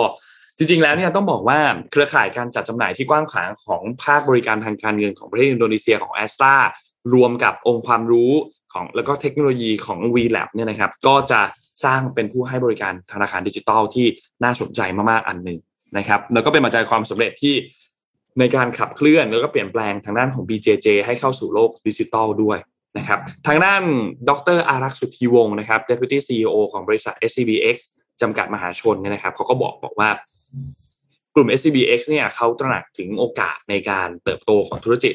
กิจดิจิทัลในประเทศอินโดนีเซียนะครับธนาคารดิจิทัลนะครับเนื่องจากว่าตลาดนี้เนี่ยอยู่ในช่วงเริ่มต้นแล้วก็ผู้นำตลาดเองก็ยังไม่มีชัดเจนนะครับเพราะฉะนั้นก็เป็นโอกาสที่ดีในการลงทุนแพลตฟอร์มสินเชื่อธนาคารดิจิทัลออนไลน์ชั้นนำที่ใช้ข้อมูลขนาดใหญ่ในการประมวลผลในอินโดนีเซียนะครับก็การลงทุนในครั้งนี้เนี่ยก็เป็นการเคลื่อนไหวเชิงกลยุทธ์ของกลุ่ม SCBX นะครับเพื่อสร้างฟุตปรินท์ที่สำคัญในธุรกิจธนาคารดิจิทัลในระดับภูมิภาคนะครับก็ยังไงขอบคุณข้อมูลจาก SCBX ด้วยครับเมื่อกี้เอ็มอยู่ที่ข่าว innovation ใช่ไหมพี่ก็มี innovation ครับเป็น innovation ที่อยู่ใกล้ตัวเราเลยนะครับรถเมย์เคยขึ้นใช่ไหมฮะค่ะแต่น่าจะนานมาแล้วเนาะจำหน้าตากระบอกตั๋วได้ไหมคุณผู้ฟังรู้จักกระบอกตั๋วไหมเอ็มรู้จักกระบอกตั๋วไหมนนรู้จักไหมแกบอ่ะใช่ปะแกบถูกต้องถ้าพูดแกบนี่ใช่เอ็มนี่นึกออกยังกระบอกตั๋วเก็บเงินใช่ไหมแล้วก็เอาตั๋วมาฉีกตั๋วให้ผู้โดยสารใช่ไหมล่าสุดฮะขสมกมี innovation ครับใช้งบไปนะฮะ$500,000พัฒนากระบอกเก็บค่าโดยสารอัจฉริยะฮะ$500,000นี้พัฒนาออกมา10 เครื่องนะคือประเทศเรานี่ใช้คำว่าอัจฉริยะพี่ว่าอาจจะเปลืองไหม10 เครื่องละ500,000เครื่องละ 50,000นี่แหละครับเครื่องละ 50,000 โดยประมาณนะครับถ้ามันเป็นอุปกรณ์ต้นแบบก็เข้าใจได้ค่ะแต่ว่าอยากรู้ว่ามันอัจฉริยะขนาดไหนมันยังไงนี่นะฮะคือกระบอกตั๋วแบบเดิมยังคงเอาไว้แต่มีหน้าจอนะฮะแสดงผลต่อที่ตรงปลายนะครับภาพเนี่ยถูกเปิดเผยจาก Facebook Fanpage Bangkok Club bangkokbusclub.com ชุมชนคนรักรถเมล์นะครับก็แชร์ภาพกระบอกเก็บตั๋วนะครับที่มีจอหน้าปัดแสดงผลแยกออกมาเป็นจอ LCD เนี่ยนะฮะก็บอกว่าอันนี้เป็นน่าจะเป็นนะฮะ innovation ใหม่ของขสมกเป็นกระบอกเก็บค่าโดยสารอัจฉริยะที่ว่าไปนะครับเอาจอภาพเนี่ยไปต่อที่ตรงปลายนะครับของกระบอกตั๋วเนี่ยตรงจอภาพเนี่ยนะฮะ ก็สามารถที่จะแสดง จอภาพเนี่ยขนาด 2.8 นิ้วนะครับเป็นจอสัมผัสนะครับสามารถที่จะป้อนค่าราคาค่าโดยสารตามมาตรฐานที่กำหนดไว้ในแต่ละเส้นทางมีปุ่มราคาด่วนให้สามารถเรียกใช้ได้นะครับปุ่มก็เรียงลำดับตามราคาโดยสารนะครับลบแก้ไขราคาค่าโดยสารได้นะครับไม่สามารถสั่งพิมพ์ตั๋วโดยสารซ้ำได้นะฮะสามารถสั่งพิมพ์ตั๋วโดยสารไปยังเครื่องพิมพ์แบบพกพาได้นะฮะแล้วก็ส่งข้อมูลจำหน่ายตั๋วเนี่ยไปยังระบบคลาวด์นะครับผ่าน Wi-Fi นะครับหรือซิมนะฮะที่ติดตั้งเอาไว้นะไม่ว่าอันนี้ไม่ได้บอกนะว่าติดอยู่ที่กระเป๋าหรือว่าติดอยู่ที่รถยนต์นะครับแล้วก็มีแบตเตอรี่นะฮะ 3,500 มิลลิแอมแปร์นะครับแล้วก็ชาร์จผ่าน USB แล้วก็มีเครื่องพิมพ์ตั๋วโดยสารความร้อนแบบชนิดพกพา thermal printer เนี่ยนะฮะก็แปลว่าต่อไปเวลาขึ้นรถเมล์เนี่ยนะฮะเครื่องเนี่ยมันจะปริ้นตั๋วออกมาจะไม่ได้เป็นฉีกๆแล้วนะถ้ากระเป๋าอะไรนะอัจฉริยะอันนี้ถูกเอาไปใช้นะครับก็ขอสมกเนี่ยนะเขามีนักข่าวเขาไปเจาะข้อมูลนะฮะเอกสารในการจัดซื้อจัดจ้างเนี่ยโครงการพัฒนากระบอกเก็บค่าโดยสารอัจฉริยะเนี่ยกำหนดประมูลไปตั้งแต่วันที่27พฤษภาคมที่ผ่านมาก็มีเอกชนนะฮะที่ชนะไปเนี่ยนะครับก็งบประมาณ 500,000 บาททำมาลอง10เครื่องก่อนนะฮะส่งมอบภายใน90วันนะครับซึ่งไอ้ตั๋วเนี่ยจะลองเอาไปใช้นะครับที่รถเมล์สาย510มหาวิทยาลัยม.ธรรมศาสตร์ศูนย์รังสิตอนุสาวรีย์ชัยสมรภูมินะครับแล้วก็หลังจากนั้นก็อาจจะมีการเปิดใช้ให้ครบทุกสายถ้ามันเวิร์กนะครับอินโนเวชั่นสำหรับรถเมล์บ้านเรานะครับก็อาจจะเป็นการเก็บข้อมูลแบบเรียลไทม์ไหมว่ามีคนขึ้นเท่าไหร่อะไรนะจ่าขายตัวไปเท่าไหร่ก็ป้องกันการทุจริตได้นะคืออันนี้กำลังอึ้งกันอยู่ใช่ไหมฮะกำลังอึ้งหรือกำลังพิเคราะห์กันอยู่คือไอที่คุณสมบัติที่พูดมามีฟีเจอร์มากมายก่ายกองอ่ะเอ็มคิดว่าอันนั้นอ่ะก็คงไม่ได้ทำมาง่ายนะก็คือคิดมาแหละจะใช้เวลาคิดมาแต่ว่าปัญหามันอยู่ตรงที่เอ็มรู้สึกว่าคำถามมันตั้งผิดตั้งแต่ต้นหรือเปล่าคือมันยังจำเป็นที่จะต้องใช้ตั๋วแบบนี้ใช่ไหมเพราะว่าถ้าสมมติว่าเราใช้ตั๋วเหมือนตั๋วแมงมุมได้ตั้งแต่ต้นนะคะก็น่าจะไม่ได้จำเป็นคือเปอร์เซ็นต์ของคนที่ใช้ตั๋วแบบฉีกที่ว่าจะต้องมาเก็บเนี่ยก็อาจจะน้อยลงไปเยอะมากแล้วมันก็เลยไม่จำเป็นที่จะต้องมาใช้เรียลไทม์อะไรขนาดนี้คือ คือจะพูดว่ายังไงอะไม่แน่ใจว่าเกาถูกที่คันไหมก็จะถามพี่ว่ามันอาจจะเป็นการป้องกันเรื่องของฟรอดไหมคือเขาอาจจะไม่แน่นะอันนี้เดานะเขาจะติดเซ็นเซอร์ไว้ที่ประตูนับคนขึ้นคนลงใช่ไหมฮะแล้วก็มาบวกกับจำนวนตั๋วมันก็ป้องกันได้หรือเปล่าค่ะหรือว่าก็รู้เลยว่าณสิ้นวันจะต้องเก็บเงินเท่าไหร่ได้ไหมอันนี้เดานะเพราะว่ายังไม่มีข่าวอย่างอื่นออกมานะครับก็เป็นอีกหนึ่งอินโนเวชั่นรอบตัวนะฮะเมื่อกี้เอ็มพูดเรื่องApple ไปอันนี้มาดูขอสมกบ้านเราบ้างนะครับนนมีอะไรต่อฮะมาดูจะเวิร์กไหมนะฮะมีนนเหลืออีก2ข่าวนะครับขอพูดเรื่องสั้นๆอันนึงก่อนเมื่อวานนี้เนี่ยที่มีสารเคมีรั่วไหลที่นครปฐมนะครับก็จริงๆแล้วเมื่อวานนี้ทางด้านสาธารณสุขเองก็ออกมาเตือนนะครับเพราะว่าไอตัวสารที่รั่วไหลออกมาเนี่ยมันคาดว่าเดี๋ยวนะนนดูให้มั่นใจเลยว่ามันคือตัวอะไรนะครับคือทางรัฐบาลเนี่ยเมื่อวานนี้หลังจากที่มีรั่วไหลออกมาแล้วเนี่ยเขาก็มีการติดตามกันอย่างใกล้ชิดคือบริษัทเนี่ยออกมาบอกว่าสามารถควบคุมการรั่วไหลได้เนี่ยภายใน10นาทีนะครับแล้วก็ไม่ได้มีการรั่วไหลไปยังแหล่งน้ำในสาธารณะนะครับไม่มีพนักงานคนไหนได้รับบาดเจ็บนะครับแล้วก็ยังไม่มีความเสียหายใดๆต่ออุปกรณ์โรงงานนะครับการรั่วไหลเนี่ยอยู่ภายใต้การควบคุมแล้วก็ไม่ส่งผลกระทบต่อการดำเนินการของโรงงาน แล้วก็ในขณะนี้เนี่ยอยู่ระหว่างการลงพื้นที่เพื่อตรวจสอบแล้วก็แก้ไขปัญหาอย่างเร่งด่วนนะครับนี่เป็นสิ่งที่ทางบริษัทเนี่ยมีการชี้แจงออกมานะครับทางด้านของคุณอนุชานะครับที่เป็นรองเลขาธิการนายกรัฐมนตรีฝ่ายการเมืองเนี่ยนะครับแล้วก็ตอนนี้ก็เป็นปฏิบัติหน้าที่เป็นโฆษกประจำสำนักนายกรัฐมนตรีด้วยนะครับเขาบอกว่าหน่วยงานต่างๆเนี่ยก็ลงพื้นที่แล้วไม่ว่าจะเป็นกรมควบคุมมลพิษกรมป้องกันและบรรเทาสาธารณภัยเขาลงมาตรวจสอบทิศทางการเคลื่อนตัวของสารเคมีคิดว่าเมื่อวานนี้หลายๆท่านน่าจะได้กลิ่นสารเคมีเหมือนกันถ้าอยู่บริเวณแบบโหมาเกือบถึงบ้านพี่อ่ะมาเกือบถึงบ้านพี่นะฮะพี่โทรไปถามเพื่อนพี่นครปฐมเขาบอกโอ้โหออกมาเนี่ยกลิ่นเต็มเลยฮะเรียกว่าแทบมึนน่ะ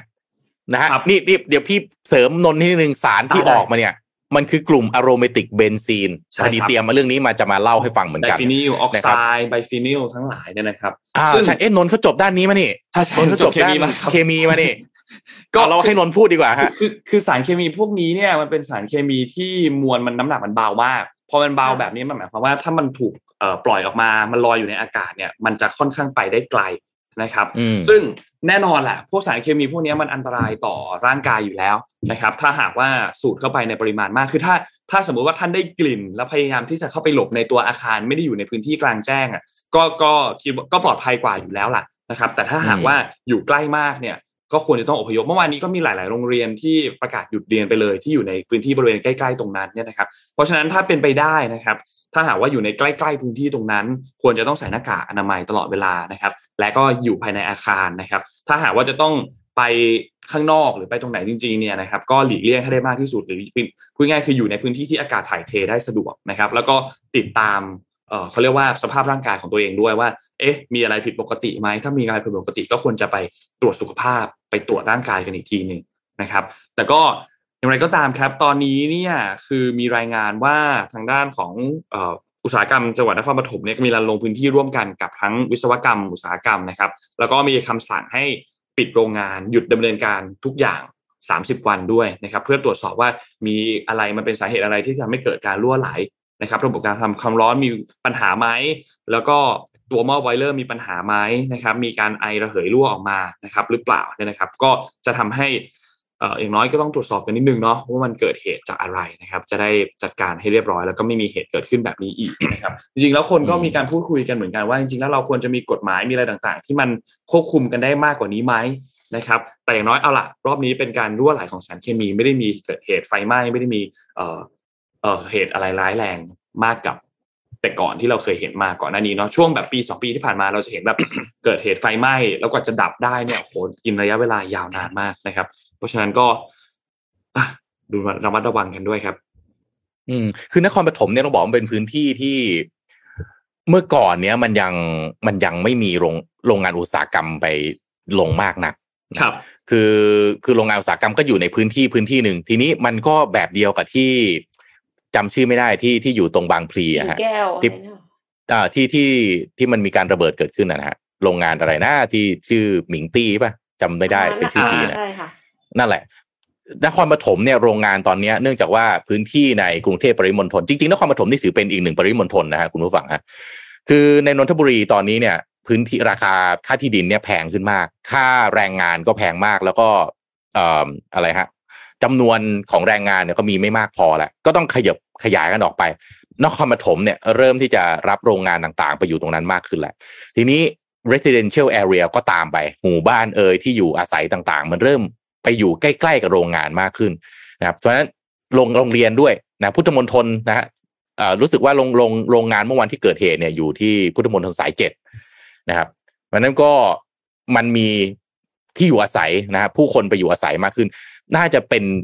สิ่งที่อาจจะต้องเอามาพูดคุยกันต่อไปในอนาคตนะฮะว่าเรื่องการจัดโซนนิ่งแอเรียเนี่ยต่อไปเราจะทำยังไงนะครับแต่ว่าพี่มีข่าวอีกข่าวหนึ่งต่อนะครับล่าสุดเมื่อวานนี้นะฮะมีการจับเว็บไซต์พนันออนไลน์ครับยึดทรัพย์ได้เท่าไหร่รู้ไหมฮะนนเอ็ม460 ล้านฮะโอ้เว็บไซต์พนันออนไลน์ครับจับผู้ต้องหาได้เนี่ย40 คนที่น่าตกใจก็คือว่ามีเยาวชนเนี่ยไปรับเปิดบัญชีม้าเพียบเลยเป็นแบบเป็นหลายร้อยบัญชีเลยให้กับเว็บไซต์นี้มีอยู่3เว็บไซต์เท่านั้นเองนะฮะเว็บเนี่ยเปิดให้เล่นพนันหลายประเภทนะครับพอได้เงินหรือจ่ายเงินเนี่ยก็จะมีระบบฝากถอนเงินผ่านธนาคารโดยผู้ที่เล่นพนันเนี่ยนะครับจะต้องโอนเงินเข้าไปบัญชีธนาคารที่ผูกกับเว็บไซต์ก่อนที่จะโอนต่อไปยังบัญชีม้านะฮะเข้าใจบัญชีม้ากันใช่ไหมครับก็คือไปจ้างใครก็ไม่รู้ให้ไปช่วยเปิดบัญชีให้เพื่อที่จะเวลาเกิดอะไรขึ้นก็จะได้สาวไปไม่ถึงตัวเต็มที่ก็คือไปหยุดที่ม้าก็คือคนที่ไปจ้างมาเปิดบัญชีเนี่ยได้เงิน 3,000 5,000 เนี่ยนะครับก็พอโอนไปที่บัญชีม้าเนี่ยก็จะเป็นการปกปิดเส้นทางทางการเงินนะครับก็จะมีกลุ่มคนที่ทำหน้าที่กดเงินออกมารายได้เนี่ยตกวันละประมาณ2 ล้านบาทของกลางที่ยึดได้เนี่ยนะครับที่จากผู้ต้องหาที่ร่วมกันเปิดให้เล่นพนันออนไลน์เนี่ยมีเงินสดประมาณ7 ล้านบัตร ATM สมุดบัญชีธนาคารเนี่ยนะฮะ200 กว่าเล่ม โทรศัพท์มือถือ41เครื่องมีคอมพิวเตอร์มีปืนด้วยนะครับแล้วก็ทรัพย์สินอีกหลายรายการรวมมูลค่าที่ว่าไปคือ460ล้านบาทตำรวจเนี่ยปฏิบัติการเนี่ยเข้าตรวจค้นทีเดียวไม่ได้ทีเดียวพร้อมกันนะฮะแต่กระจายกำลังกัน52จุดใน10จังหวัดทำกันเป็นขบวนการทั้งสิ้นเนี่ยนะฮะ31คนมีทั้งกลุ่มนายทุนกลุ่มจัดหาบัญชีม้ากลุ่มพนักงานรับเงินจากวงพนันและกลุ่มผู้กดเงิน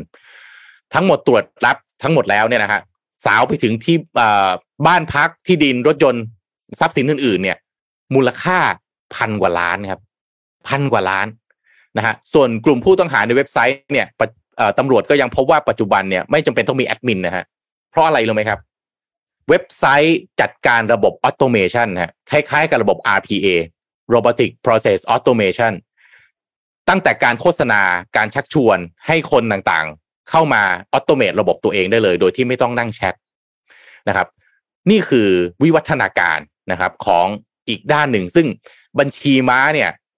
ถ้าติดตามข่าวกันนะครับล่าสุดธนาคารแห่งประเทศไทยออกมาแสดงความเป็นห่วงแล้วครับเพราะว่าไอ้การเปิดบัญชีม้าเนี่ยตอนนี้มันไปอยู่ในกลุ่มของเยาวชนครับต่อเดือนนะฮะเดือนสิงหาคมที่ผ่านมาเนี่ยมีคนเปิดบัญชีม้าเนี่ย 6,000 ขออภัยเดือนกรกฎาคมคนเปิดบัญชีม้าเนี่ย 6,211 บัญชีนะนี่คือที่ตรวจพบนะฮะในเดือนสิงหาคมที่ผ่านมาเนี่ยบัญชีม้าที่ตรวจพบเพิ่มเป็น 14,369 บัญชีนะฮะ 14,000 บัญชีนะฮะที่เป็นบัญชีม้าซึ่งจำนวนเนี่ยส่วนใหญ่ก็คือไปตกอยู่ในกลุ่มของเยาวชนที่มีการที่มิจฉาชีพเนี่ยเป็นการจ้างวานให้เปิดบัญชีซึ่งหลังจากนี้ไปเนี่ยเป็นความท้าทายของสถาบันการเงินครับว่าแล้วจะป้องกันเรื่องนี้ยังไงจะต้องมีอายุขั้นต่ำไหมนะฮะที่จะสามารถที่จะไปเปิดบัญชีเองได้นะครับเพราะว่าเยาวชนเนี่ยอาจจะรู้ไม่เท่าทันมิจฉาชีพอาจจะมองไม่เห็นว่าถ้าเปิดบัญชีม้าแล้วมีปัญหาเกิดขึ้นมาเนี่ยตัวเองจะต้องรับผิดชอบในมันผิดกฎหมายอาญาไหมผิดแพ่งไหมอะไรไหมนะครับเพราะฉะนั้นอันนี้น่าคิดอย่างมากนี่คือแค่ที่ไปตรวจเจอแค่3เว็บนะฮะแต่ถ้าใครเข้าเว็บในปัจจุบันจะรู้นะฮะว่าคุณไปอ่านการ์ตูนคุณไปอะไรที่มันเกี่ยวกับเด็กเยาวชนฟุตบอลเอนเตอร์เทนเมนต์ต่างๆเนี่ยเว็บพนันนี่คืออยู่ทุกที่นะฮะไม่รู้กี่พันเว็บไซต์โฆษณาแล้วนี่แบนเนอร์บ้างส่ง SMS มาบ้างใช่แล้วนี่แค่3เว็บนะฮะตรวจทรัพย์สินได้เป็น1,000 ล้านถามว่าธุรกิจสายเทาจนถึงเข้มดำเข้มแบบนี้เนี่ยมีอีกกี่ธุรกิจในประเทศไทยนะครับแล้ววงจรของคนที่เข้าไปเกี่ยวข้องด้วยเนี่ยต่อไปมันจะเป็นคนใกล้ตัวเราหรือเปล่าลูกหลานของเรานะครับน่าห่วงมากครับเรื่องนี้นะครับคือแบงก์ชาติเนี่ยเขาเพิ่งมีการเปิดเผยข้อมูลมาอันนึงพี่โทมัสก็คือเขาบอกว่าเนี่ยตั้งแต่เดือนพฤษภาคมมาจนถึงเดือนสิงหาคมเดือนกันยายนเนี่ยนะครับข้อมูลล่าสุดคือเดือนสิงหานะเขาบอกว่า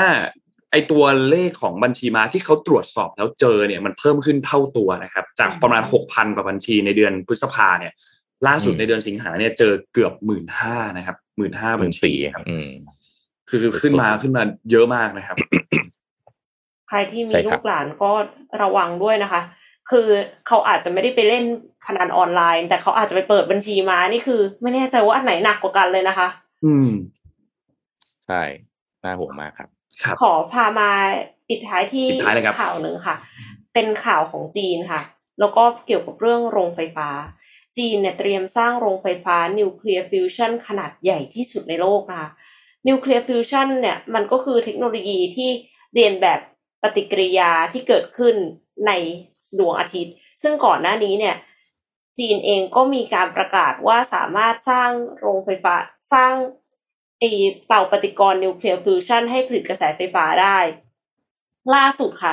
ศาสตราจารย์จากสถาบันฟิสิกส์วิศวกรรมแห่งชาติจีนเปิดเผยว่าจีนมีแผนการสร้างโรงไฟฟ้านิวเคลียร์ฟิวชั่นที่มีขนาดใหญ่ที่สุดในโลกบริเวณเมืองเฉิงตูมณฑลเสฉวนในปี 2028 ค่ะเพื่อบรรลุวัตถุประสงค์เป็นประเทศผู้นำด้านผลิตไฟฟ้าจากพลังงานนิวเคลียร์ฟิวชั่นของโลกก็อย่างที่บอกไปนะคะว่าก่อนหน้านี้ในช่วงต้นปีเนี่ยทีมนักวิทยาศาสตร์จีนก็ประสบความสำเร็จในการสร้างดวงอาทิตย์เทียม EAST ซึ่งเป็นเครื่องปฏิกรณ์นิวเคลียร์ฟิวชั่นสร้างอุณหภูมิมากถึง70ล้านองศาเซลเซียสเป็นระยะเวลากว่า17นาทีนับเป็นความสำเร็จครั้งสำคัญของวงการวิทยาศาสตร์โรงไฟฟ้าเนี่ยใช้ความร้อน จากเตาปฏิกรณ์นิวเคลียร์ฟิวชั่นไปผลิตกระแสไฟฟ้า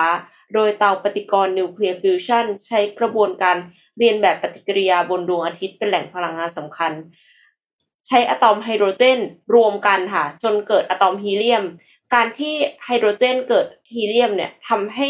ปล่อยความร้อนออกมาค่ะมหาศาลกักเก็บไว้ด้วยระบบสนามแม่เหล็กหรือว่า magnetic field เพื่อป้องกันและควบคุมเตาปฏิกรณ์นิวเคลียร์ฟิวชั่นให้มีอุณหภูมิความร้อนที่เหมาะสมเพราะไม่อย่างนั้นเนี่ยเตามันจะทนอุณหภูมิไม่ไหวนะคะปัจจุบันนอกจากประเทศจีนยังมีอีกหลายประเทศที่กำลังพัฒนาเทคโนโลยีเตาปฏิกรณ์นิวเคลียร์ฟิวชั่นหรือว่า Nuclear Fusion Reactor ซึ่งก็อย่างเช่นเกาหลีใต้ค่ะเกาหลีใต้เนี่ยสามารถพัฒนาเตาปฏิกรณ์ที่สามารถสร้างอุณหภูมิมากกว่า100ล้านองศาเซลเซียสเป็นระยะเวลากว่า30วินาทีแล้วแต่ว่าเตาปฏิกรณ์ Nuclear Fusion ที่มีขนาดใหญ่ที่สุดในโลกเนี่ยตอนนี้อยู่ที่ประเทศฝรั่งเศสกำลังก่อสร้างอยู่นะคะภายใต้โครงการชื่อว่า ITER เนี่ยคือ International Thermonuclear Experimental Reactor ซึ่งมีประเทศในกลุ่มสหภาพยุโรปอเมริกาญี่ปุ่นรัสเซียจีนเกาหลีใต้และประเทศอื่นๆรวม35ประเทศร่วมกันพัฒนามีกำหนดการเริ่มเดินเครื่องในปี2025ค่ะก็เป็นนิมิตหมายใหม่นะคะตอนนี้นี่ไม่แข่งกันสร้างโรงไฟฟ้านิวเคลียร์ฟิชชั่นแล้วนะคะแข่งกันสร้างโรงไฟฟ้านิวเคลียร์ฟิวชั่นทุกคนก็พยายามที่จะทำดวงอาทิตย์เทียมขึ้นมาเพื่อให้พลังงานค่ะครับปิดท้ายไปดูหนังไหมนนมีอย่างอื่นไหมพี่จะพาชวนคุยเรื่องหนังไหมฮะไม่มีแล้วครับไม่มีแล้วครับโอเคครับมีหนังเข้านะฮะสุดสัปดาห์นี้ไม่รู้จะไปดูอะไรแนะนำให้ไปดูเรื่องนี้ฮะชินอุลตร้าแมนเข้าเมื่อวานนี้นะฮะเข้าเมื่อวานนี้ก็คืออุลตร้าแมนนั่นแหละนะครับแต่ว่าชินอุลตร้าแมนถ้าคุณชื่อนะครับก่อนหน้านี้มีชินก็อดซิลล่าคนสร้างคนเดียวกันฮิเดอากิอันโนะนะครับก็ฮิเดอากิอันโนะเนี่ยเป็นผู้ให้กำเนิดแอนิเมชันที่เรียกว่าเป็นตำนานเลยนะอีวานเจเลียนนะฮะถ้าหลายคนเป็นแฟนแอนิเมชันญี่ปุ่นจะต้องรู้จักเรื่องนี้นะครับก็ตามมาด้วยชินก็อดซิลล่าแล้วล่าสุดที่เนี่ยฮะกำลังเข้าอยู่คือชินอุลตร้าแมนแต่ถ้าคิดว่าชินอุลตร้าแมนจะเป็นหนังแบบสัตว์ประหลาดออกมาเป็นฮีโร่นะครับแล้วก็สู้ๆกันมีฉากแอคชั่นเยอะๆขอเตือนไว้ก่อนนะฮะเรื่องนี้เต็มไปด้วยบทสนทนาที่หนักหัวแบบสุดๆจริงๆถ้าคุณชอบฟิลเหมือนนะครับผ่าพิภพไททันนะครับหรืออะไรที่มันควรจะเป็นหนังสนุกๆอ่ะแต่มันหนักหัวยกตัวอย่างเช่นอะไรแบทแมนดาร์กไนท์อย่างเงี้ยนะฮะชินอุลตร้าแมนมันจะมาในฟิลแบบนั้นครับมีบทสนทนาที่เต็มไปด้วยการเสียดสีนะฮะเรื่องการเมืองนะครับแล้วก็การมาถึงของอุลตร้าแมนแล้วก็สัตว์ประหลาดเนี่ยที่สะท้อนเรื่องของความเป็นอยู่ของมนุษย์ความคิดนะฮะของมนุษย์นะครับเข้าแล้วนะฮะ22ตุลาคมไม่ใช่22กันยายนเมื่อวานเนี้ยที่ผ่านมานะครับครับก็เป็นอีกการตีความนึงนะครับก็เตือนไว้ก่อนนะฮะอย่าคิดว่าเข้าไปดูอุลตร้าแมนสู้กับสัตว์ประหลาดเฉยๆเพราะว่ามันเป็นส่วนน้อยไอ้ส่วนใหญ่เนี่ยก็คือเรื่องของบทสนทนาที่เขาบอกอันนี้พี่ยังไม่ได้ไปดูนะพี่กำลังจะไปดูพี่อ่านรีวิวแล้วพี่พอเดาออกเพราะว่าพี่ติดตามอุลตร้าแมนมาถ้าใครไม่เชื่อดูข้างหลังผมก็ได้ครับว่าผมติดตามมาจริงหรือเปล่าครับเล่าเกตอุลตร้าแมนให้ฟังกันสักนิดนึงก่อนรู้ไหมว่าจุดกำเนิดของอุลตร้าแมนนะคือหลายคนน่ะรู้จักอุลตร้าแมนก็เพราะว่าอุลตร้าแมนที่เป็นอุลตร้าแมนเลยนะฮะแต่จริงๆแล้วเนี่ยจุดกำเนิดของอุลตร้าแมนเนี่ยเริ่มจากซีรีส์ชื่ออุลตร้าคิวนะเคยได้ยินไหมฮะอุลตร้าคิวไม่เคยค่ะเชื่อว่าหลายคนถ้าไม่ได้แบบขุดประวัติจริงๆอย่างพี่เนี่ยนะฮะอาจจะไม่รู้จักอุลตร้าคิวผมเล่าอุลตร้าคิวให้ฟังแบบนี้อุลตร้าคิวเนี่ยเป็นซีรีส์ของญี่ปุ่นอารมณ์คล้ายๆ The X-Files เคยดู The X-Files มั้ยหนังแบบออกเชิงลึกลับซับซ้อนนนเอ็มทำหน้าไม่ทันนนไม่ดี X-Files เคยไม่เคยดูแต่ว่ารู้จักชื่อโอเคเป็นหนังแบบว่าเป็นเหมือนทำนองเหมือนเกือบจะเป็นสารคดีแต่มันเป็นเรื่องแต่งแล้วก็ไปแบบว่าเรื่องแบบโลกมนุษย์มี UFO ไหมมีมนุษย์ต่างดาวหรือเปล่าเรื่องอะไรลึกลับซับซ้อนเนี่ยนะครับก็เป็นซีรีส์ชื่อ The X-Files นะครับ Ultra Q เนี่ยเป็นอารมณ์นั้นเลยนะครับเผยแพร่ตั้งแต่ตอนทีวีเป็นขาวดำคศ.1966เป็นเรื่อง ลึกลับต่างๆเอเลี่ยนวิญญาณสัตว์ประหลาดบนโลกนี้มีจริงไหมอารมณ์เหมือนประมาณว่ามีเนสซี่ไหมทะเลสาบล็อกเนสเนี่ยมีเนสซี่ไม่เหมือนเมืองไทยมีพญานาคไหมบ้านเราเรียกสายมูเนาะแต่ว่าต่างประเทศมันก็คือเป็นแบบแนวอย่างเงี้ยนะฮะคล้ายๆกับแนวสืบสวนสอบสวนหาจุดกำเนิดของเรื่องลี้ลับบนโลกนี้นี่คือจุดกำเนิดของอุลตร้าคิวตอนนั้นเนี่ยอุลตร้าคิวเนี่ยเป็นซีรีส์ที่ดังมากๆดังระดับว่าได้เรตติ้ง 30% นะเวลาที่มันออกมาฉายขนาดนั้นน่ะนะฮะซึ่งคุณเอจิซึบุระยะเนี่ยเป็นคนสร้างใช้เทคนิคพิเศษก็คือเอามนุษย์เนี่ยใส่หุ่นยางนะครับให้เป็นสัตว์ประหลาดแล้วก็ไปวิ่งจำลองเมืองให้มีขนาดเล็กๆแล้วเหมือนมีสัตว์ประหลาดออกมาคุณเอจิซึบุระยะเนี่ยซึ่งก็กลายมาเป็นบริษัทซึบุระยะที่เป็นคนสร้างอุลตร้าแมนตอนนั้นเนี่ยตั้งใจให้ซีรีส์เนี่ยเป็นเพียงซีรีส์เหมือนกับละครโทรทัศน์ของสหรัฐอเมริกาที่ชื่อ The Twilight Zone ก็คือคล้ายๆ The X-Files นั่นแหละนะมีเรื่องราวแปลกๆต่างๆมากมายแต่เอาไปเอามามันเป็นซีรีส์ที่ฮิตแบบระเบิดมากจากนั้นมาเมื่อจบซีรีส์ The X-Files ครับเลยกลายมาเป็นซีรีส์ชื่อ Ultra Man แล้วก็กลายมาเป็นตำนานอย่างทุกวันนี้ฮะนี่คือที่มาของ Ultra Man ไม่ใช่อยู่ดีๆมากลายเป็นมามี Ultra Man เลยนะมันมาจากอุลตร้าคิวก่อนอุลตร้าคิวเนี่ยคือเรื่องลึกลับซับซ้อนแล้วก็ใช้เทคนิคพิเศษซึ่งเอจิซุบุระยะเนี่ยเป็นคนคิดเป็นคนแรกจากนั้นมาก็เลยเอาเทคนิคพิเศษเนี่ยมาทำเป็นอุลตร้าแมนสู้กับสัตว์ประหลาดแล้วก็กลายเป็นสิ่งที่เรียกว่าซีรีส์แบบโทคุซัตสึก็คือเหมือนอารมณ์เหมือนไซไฟแปลงร่างได้นี่คือคำนิยามของอะไรนะคาเมนไรเดอร์อุลตร้าแมนอะไรที่มันเป็นแปลงร่างแล้วมาสู้กันขบวนการ5สีเขาเรียกว่าซีรีส์แบบโทคุซัตสึนะครับหนังกำลังจะเข้าก็เลยเอามาเล่าให้ฟังว่านี่คืออุลตร้าแมนที่มาอุลตร้าแมนแล้วก็สุดท้ายนะผ่านมาตั้งเท่าไหร่ฮะ 1,966 ที่อุลตร้าคิวออกฉายจนถึงปัจจุบันนี้ 2022 แล้วใช่ไหมฮะประมาณ60ปีผ่านไปนะครับกลายมาเป็น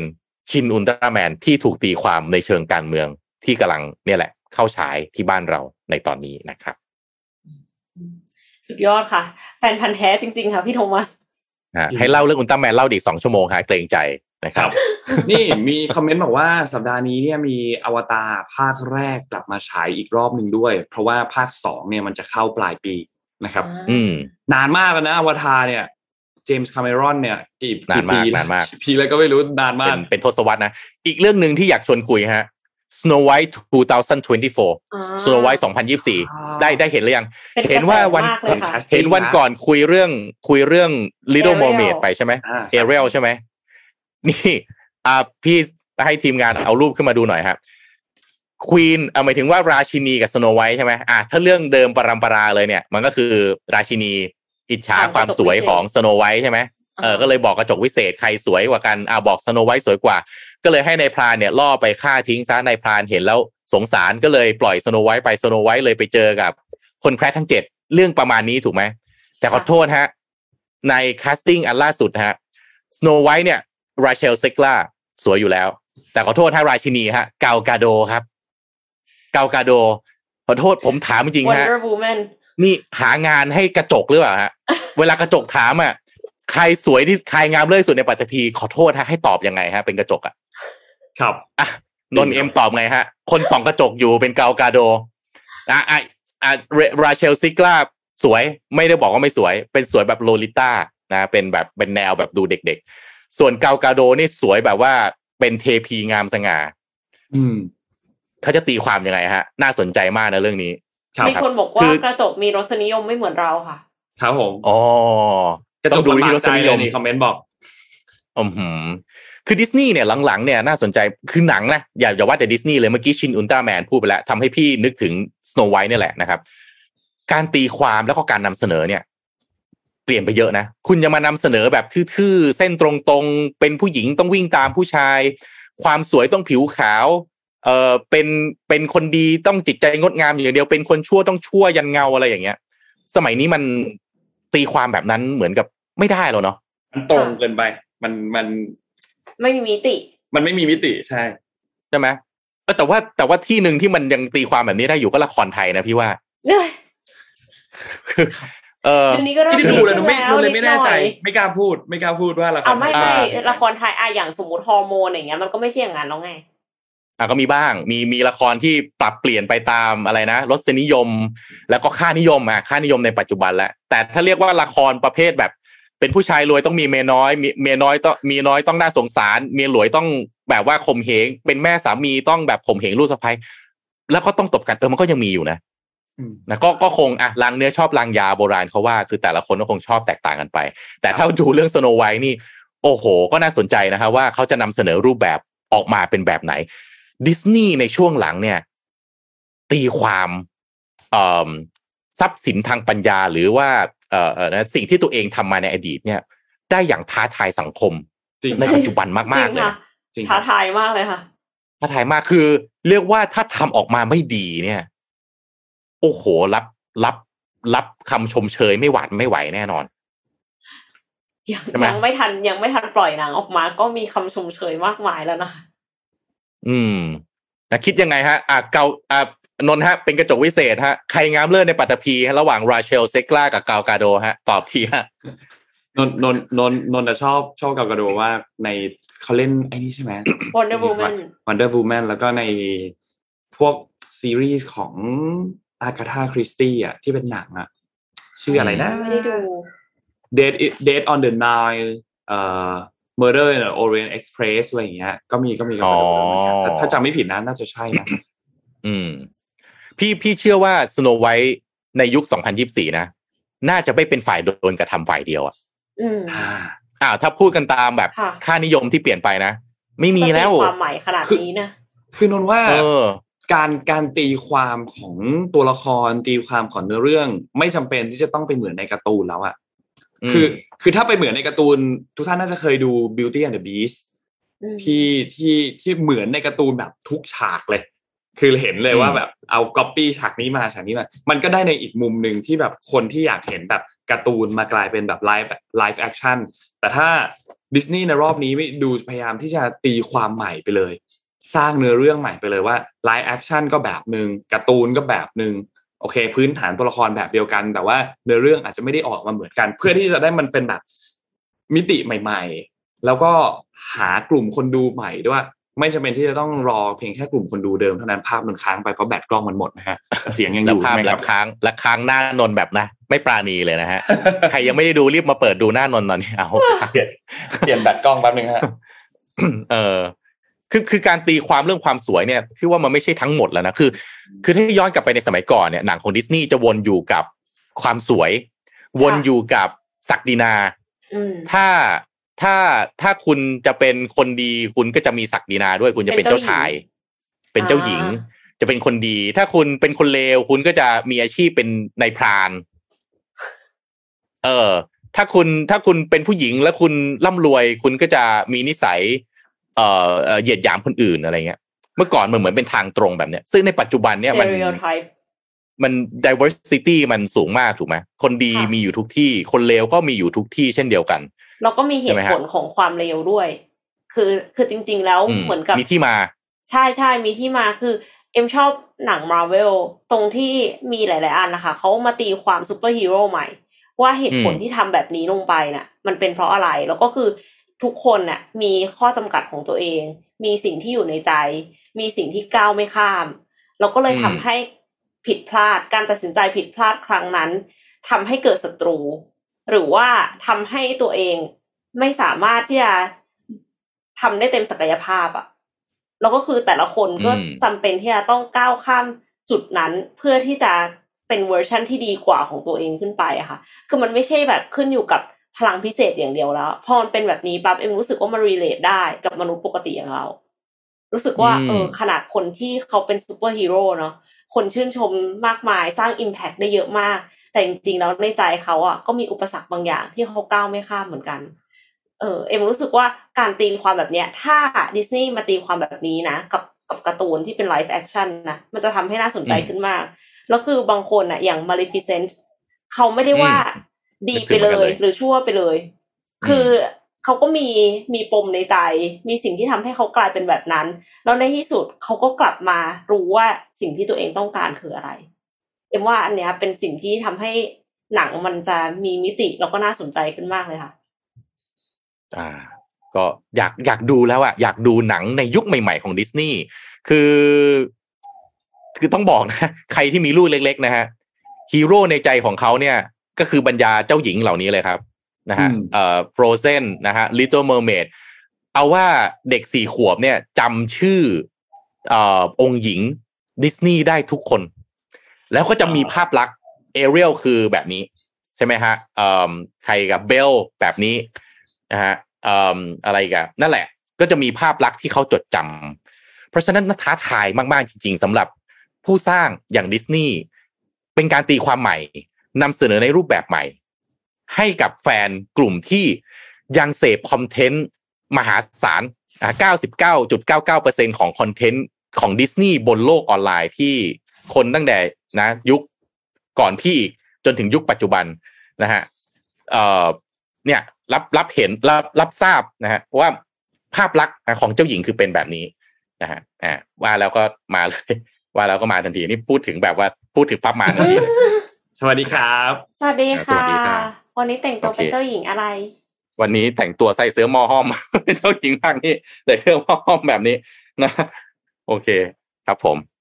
นะไม่พูดอะไรเลยไม่ครับพูดเพราะไม่ได้ยินเสียงอะไรเลยอ๋อค่ะโอเคเข้าใจก็ใส่หูฟัง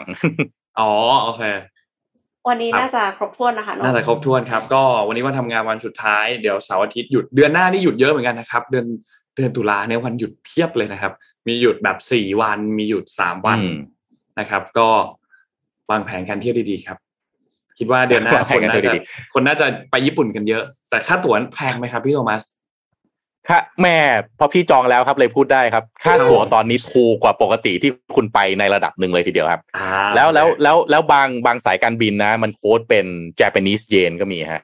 คือยังอยากให้ไปการบินไทยเนาะเพราะว่าการบินไทยตอนนี้เขากลับมาทำกำไรแล้วนะฮะเพราะฉะนั้นควรจะสนับสนุนสายการบินก่อนแต่ว่าพี่ดูซีแล้วฮะเริ่มแน่นรับเชื่อว่าแต่นั้นคือเชื่อว่าจะไม่เหลือที่เชื่อว่าจะถ้าจองช้ากว่านี้